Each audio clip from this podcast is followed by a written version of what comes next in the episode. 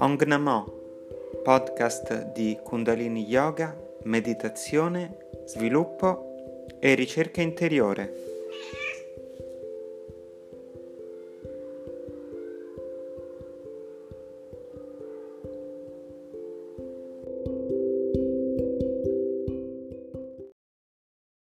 Benvenuti al secondo episodio di Ong Namo, podcast di Kundalini Yoga.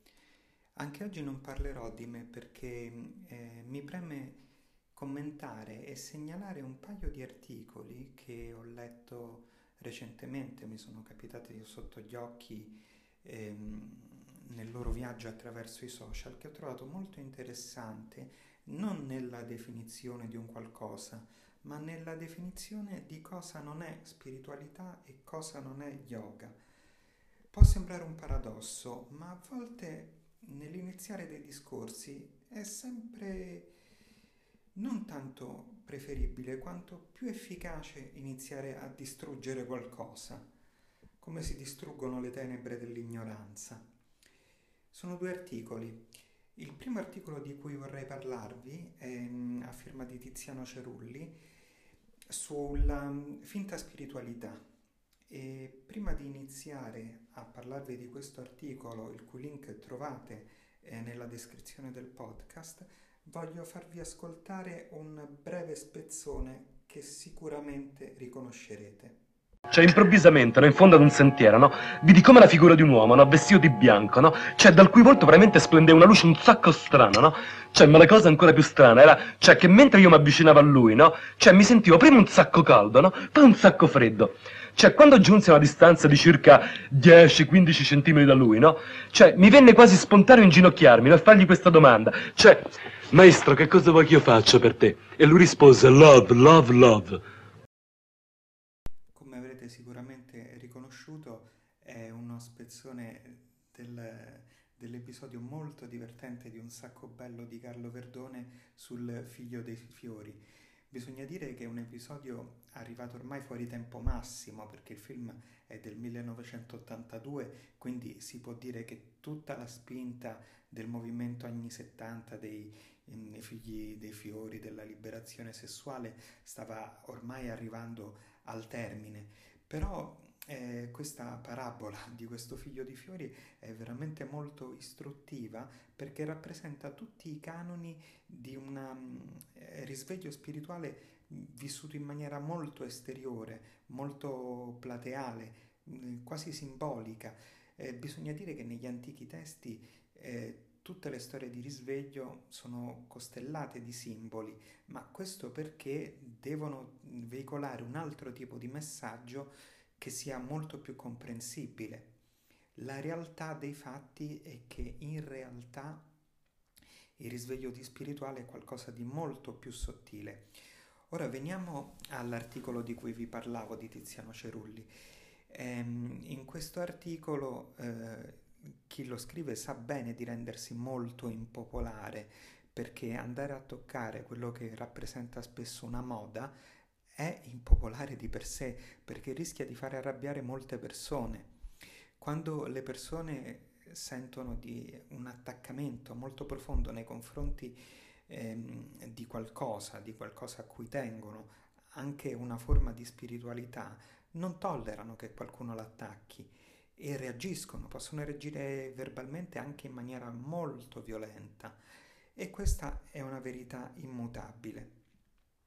E vi voglio leggere, non vi voglio leggere tutto l'articolo perché eh, veramente vi invito a leggerlo nell'interezza, però vi voglio leggere un passaggio davvero molto molto istruttivo, grosso modo a metà articolo.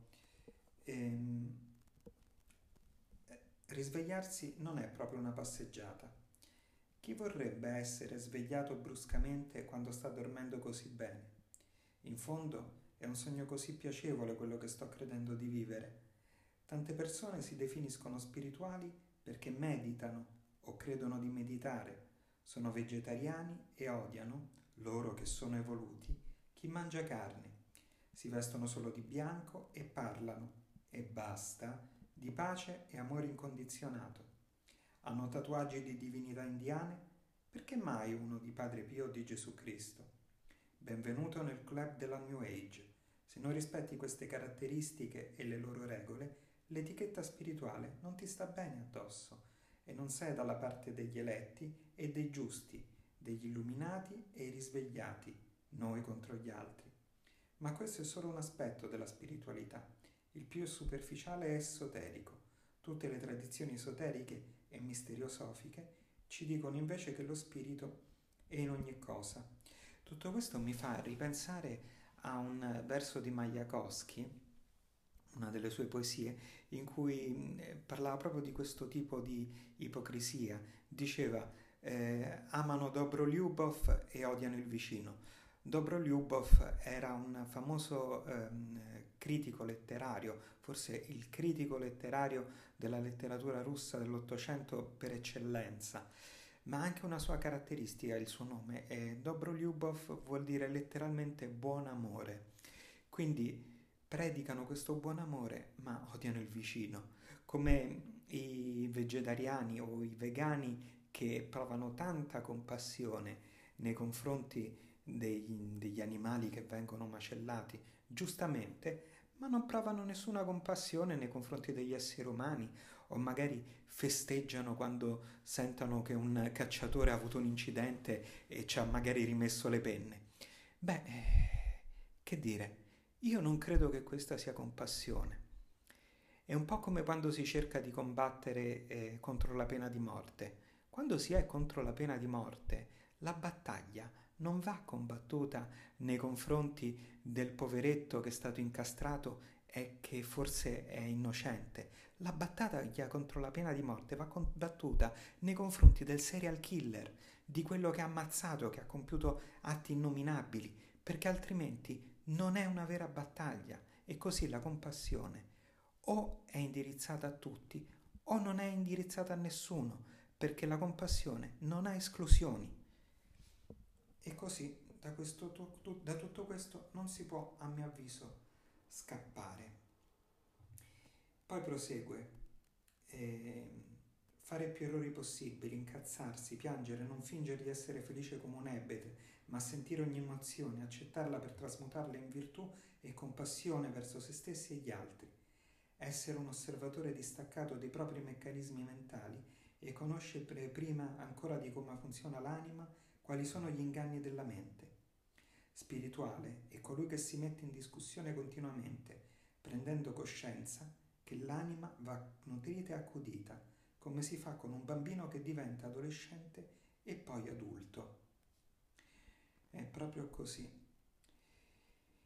La compassione verso se stessi e gli altri.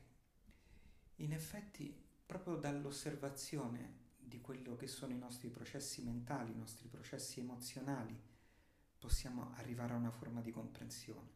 Non eh, allestendoci tutta una serie di altari mentali, fisici, di abbigliamento, di modi di fare che però non hanno alcun riscontro nel, nei nostri comportamenti nei confronti degli altri. E questo non lo dico per fare il predicatore, ma perché ne sono profondamente convinto e credo che molti altri se ne siano convinti. Adesso però vorrei arrivare al, all'episodio successivo, anzi non più che all'episodio, all'articolo successivo, e voglio mettervi un altro breve spezzone audio. Look at me, look at me, I'm so good at yoga. Look at me, look at me, I'm so good at yoga. Exhale on another side. Rebecca sucks.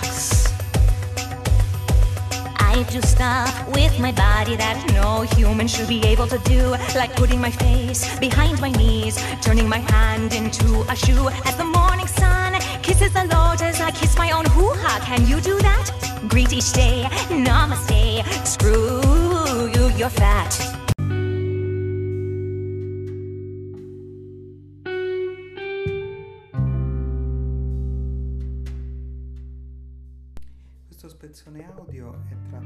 Serie televisiva musicale intitolata Crazy Ex-Girlfriend, eh, molto divertente, in cui viene rappresentata proprio eh, l'insegnante di yoga più esteriore che si possa immaginare, tutta basata sul culto della sua figura, sulla sua atleticità e soprattutto sul disprezzo di tutti, gli, di tutti coloro che non sono ehm, eh, come lei. Infatti lo spezzone si, si conclude con un vai al diavolo, sei grassa. Ed è una serie molto divertente, presente su Netflix, non lo dico per fare pubblicità perché tanto purtroppo Netflix non mi paga per dire questo, e, secondo articolo di cui voglio parlare, è uscito il 10 novembre, anche in questo caso il link è presente nella descrizione, a firma di Deyanira Bada, che già solo per avere questo nome secondo me guadagna un miliardo di punti. E il titolo è Lo yoga è morto da un pezzo. Ecco come funziona un mondo pieno di finti santoni, di ignoranza suprema, ma dove girano tanti soldi. È molto divertente l'incipit. A 18 anni convinsero a provare una lezione di yoga per gestire l'ansia, ma ovviamente, dopo la pratica, uscii demoralizzata e andai a bere sei birre. Poi sono cresciuta, ho fatto anni di analisi, l'alcol non lo reggo più, lo Xanax è passato di moda e così ho riprovato lo yoga e devo dire che questa volta ha attecchito, tanto che per saperne di più mi sono iscritto a un corso di formazione. Basta pagare per diventare insegnante di yoga non esistono bocciature qualche scuola si arrivano a spendere anche più di 3.000 euro. E il bello è che in realtà se ne potrebbe fare benissimo a meno. Questo purtroppo è assolutamente vero, nel senso che in Italia la figura del, dell'insegnante di yoga non è disciplinata assolutamente da nulla. Ci sono enti che provano ehm, a indicare dei corsi di, ehm, eh, di qualificazione tipo ISO 9000, eccetera, eccetera, ma non hanno alcun valore legale, servono come una specie di garanzia, in fondo gli ISO, gli ISO servono questo, servono a dare degli standard ehm, qualitativi eh, per cui una persona dovrebbe essere più riconoscibile rispetto ad altri come insegnante, ma sono tutti quanti standard teorici e anche lì ci sono dei giri di soldi molto importanti. Dei modi per riconoscere l'insegnante di yoga è stato eliminato dal CONI alla fine del 2016 con il, mm, con il decreto del Consiglio del 20 dicembre numero 1566. Che cosa faceva? Eh, in pratica le associazioni sportive dilettantistiche che avevano lo yoga nello statuto erano consigli in quanto attività sportiva, e su questo si potrebbe aprire una parentesi molto lunga, erano riconosciute, avevano una serie di sgravi fiscali e soprattutto avevano dei benefici dal punto di vista assicurativo e, e i loro diplomi ed i vari diplomi erano riconosciuti anche, per vie traver- anche se per vie traverse. In pratica c'era il CONI che diceva il, lo yoga è un'attività sportiva dilettantistica, poi gli enti di promozione sportiva riconoscevano i vari eh, diplomi e certificazioni e in questo modo si dava o si tendeva a dare una, una forma di eh, rispetto della qualità. Dopo che il CONI per motivi misteriosi tut- a tutt'oggi ha eliminato lo yoga e tante altre discipline come attività sportive dilettantistiche, lo yoga si trova in una specie di limbo, nel senso che non è uno sport, non è un'attività culturale, eh, fa muovere le persone, quindi in determinate regioni ehm, deve sottostare a determinate discipline. Si può operare a partita IVA, certo, però dal punto di vista assicurativo eh, ci sono determinati paletti. È una situazione molto complessa per cui in realtà sarebbe molto più utile eh, rimandare tutta la discussione a un eh, commercialista che si occupa di associazionismo sportivo. Infatti eh, Dejanira qui parla anche dell'Oxen, uno di questi enti di, di promozione sportiva che nel momento di maggiore confusione creata eh, da questa delibera del CONI che ha dato a tutti gli effetti un vuoto normativo, ha creato ancora più confusione. Però non vado più nello specifico perché non vorrei beccarmi una querela dall'Oxen. Per quanto, mm, vabbè, lasciamo molto perdere. Ehm, è una disciplina millenaria lo yoga, dice eh, degli Diani Rabada, nata come meditazione. Gli asana, le posizioni sono arrivati secoli dopo e purtroppo hanno preso il sopravvento yoga al mondo occidentale molti guru lo hanno reso un tipo differente di ginnastica e niente più. In effetti anche il famoso saluto al sole, che tutti pensano che sia la quintessenza dello yoga, non è attestato prima degli anni 30. Eh, ci sono molte probabilità che sia una sequenza in, creata da un eh, dottore svedese proprio nei primi decenni del Novecento. E, e su questo mi piacerebbe essere smentito se qualcuno ne sa di più. Certo, eh, i corsi di formazione non tutti sono all'altezza. Lei si lamenta che non tutti bocciano. In realtà alcuni corsi di formazione hanno un fenomeno un pochino più eh, diagonale rispetto alla netta bocciatura, perché alcuni corsi eh, c'è una sorta di mm, selezione naturale. Diciamo che se dovessi scegliermi adesso un corso, più che un corso di 200 ore, me ne sceglierei uno triennale. Se avete in mente di fare un percorso di yoga, sceglietevi una scuola che vi fa fare un percorso triennale. Sicuramente sarà molto più seria, molto più qualificante, vi porterà a una conoscenza maggiore di voi stessi, anche se magari non avete intenzione di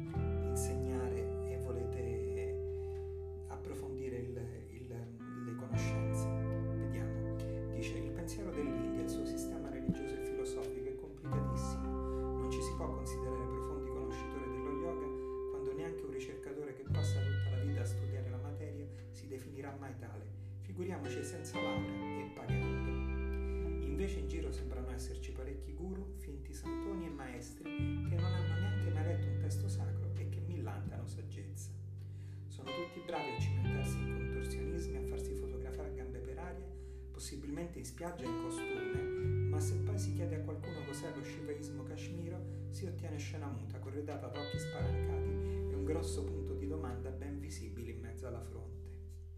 In effetti Yogi Bhajan diceva se lo scopo dello yoga è diventare contorsionisti, i circensi sarebbero gli yogi e le yogine più meravigliose che abbiano mai camminato su questa terra.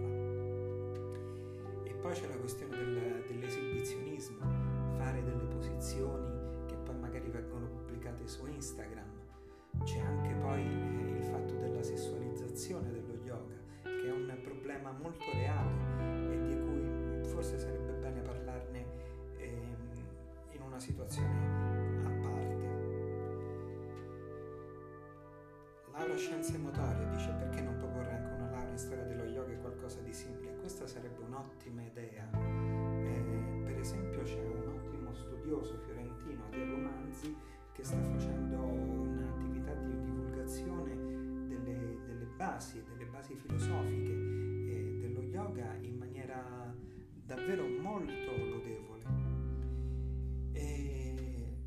Ad ogni modo quel che appare chiaro è che nessuno si deve sentire offeso se al giorno d'oggi viene chiamato insegnante di ginnastica dello yoga, perché forse nel 2018 si tratta solo di questo, di ginnastica con annessa un po' di meditazione e tutto questo per cercare un maggiore equilibrio tra corpo e mente per sopravvivere in questi stressanti tempi moderni. E anche su questo devo dire che ha perfettamente ragione. Ehm, ci sono stili di yoga, non dico quali ovviamente, perché la mia percezione può essere parziale, che sono molto più simili a una ginnastica. Qual è la differenza? La consapevolezza, lo studio, eh, la competenza dell'insegnante che ha provato su di sé tecniche, meditazioni, asana ed è in grado di guidare eh, gli allievi in questo percorso che è molto arduo, molto doloroso per certi tratti, molto soddisfacente, ma che soprattutto niente da raggiungere, non c'è niente da ottenere, c'è soltanto da viaggiare e da starsene in pace.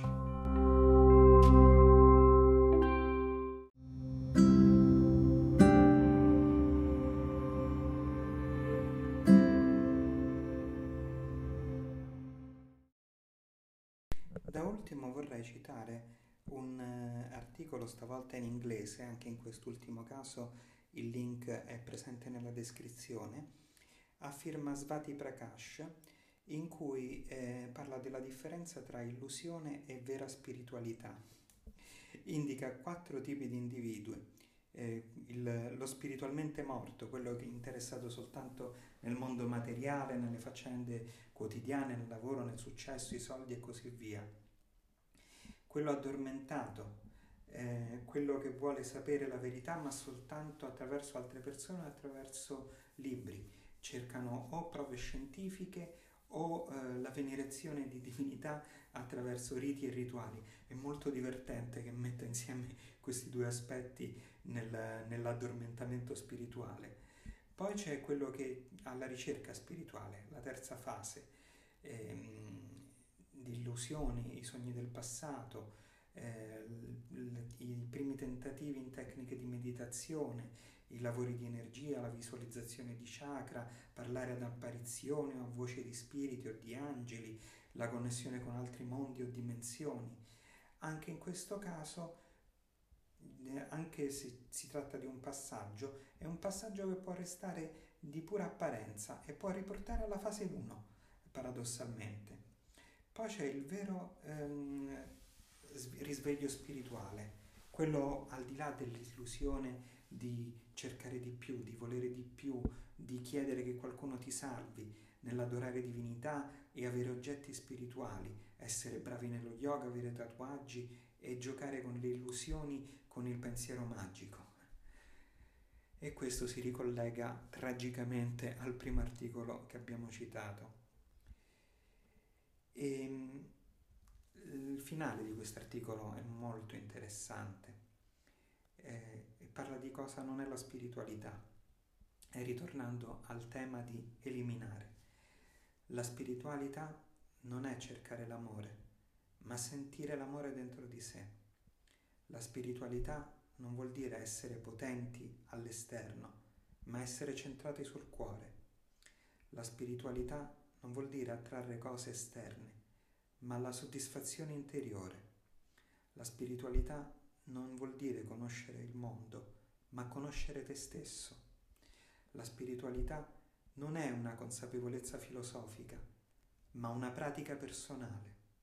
La spiritualità non vuol dire ricercare un creatore, ma essere un creatore amorevole.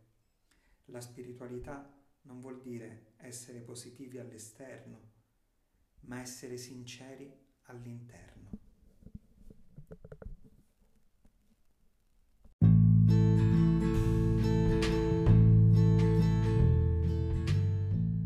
Nel prossimo episodio parleremo del lato oscuro della meditazione, quindi siete avvisati. Grazie di aver ascoltato e alla prossima volta.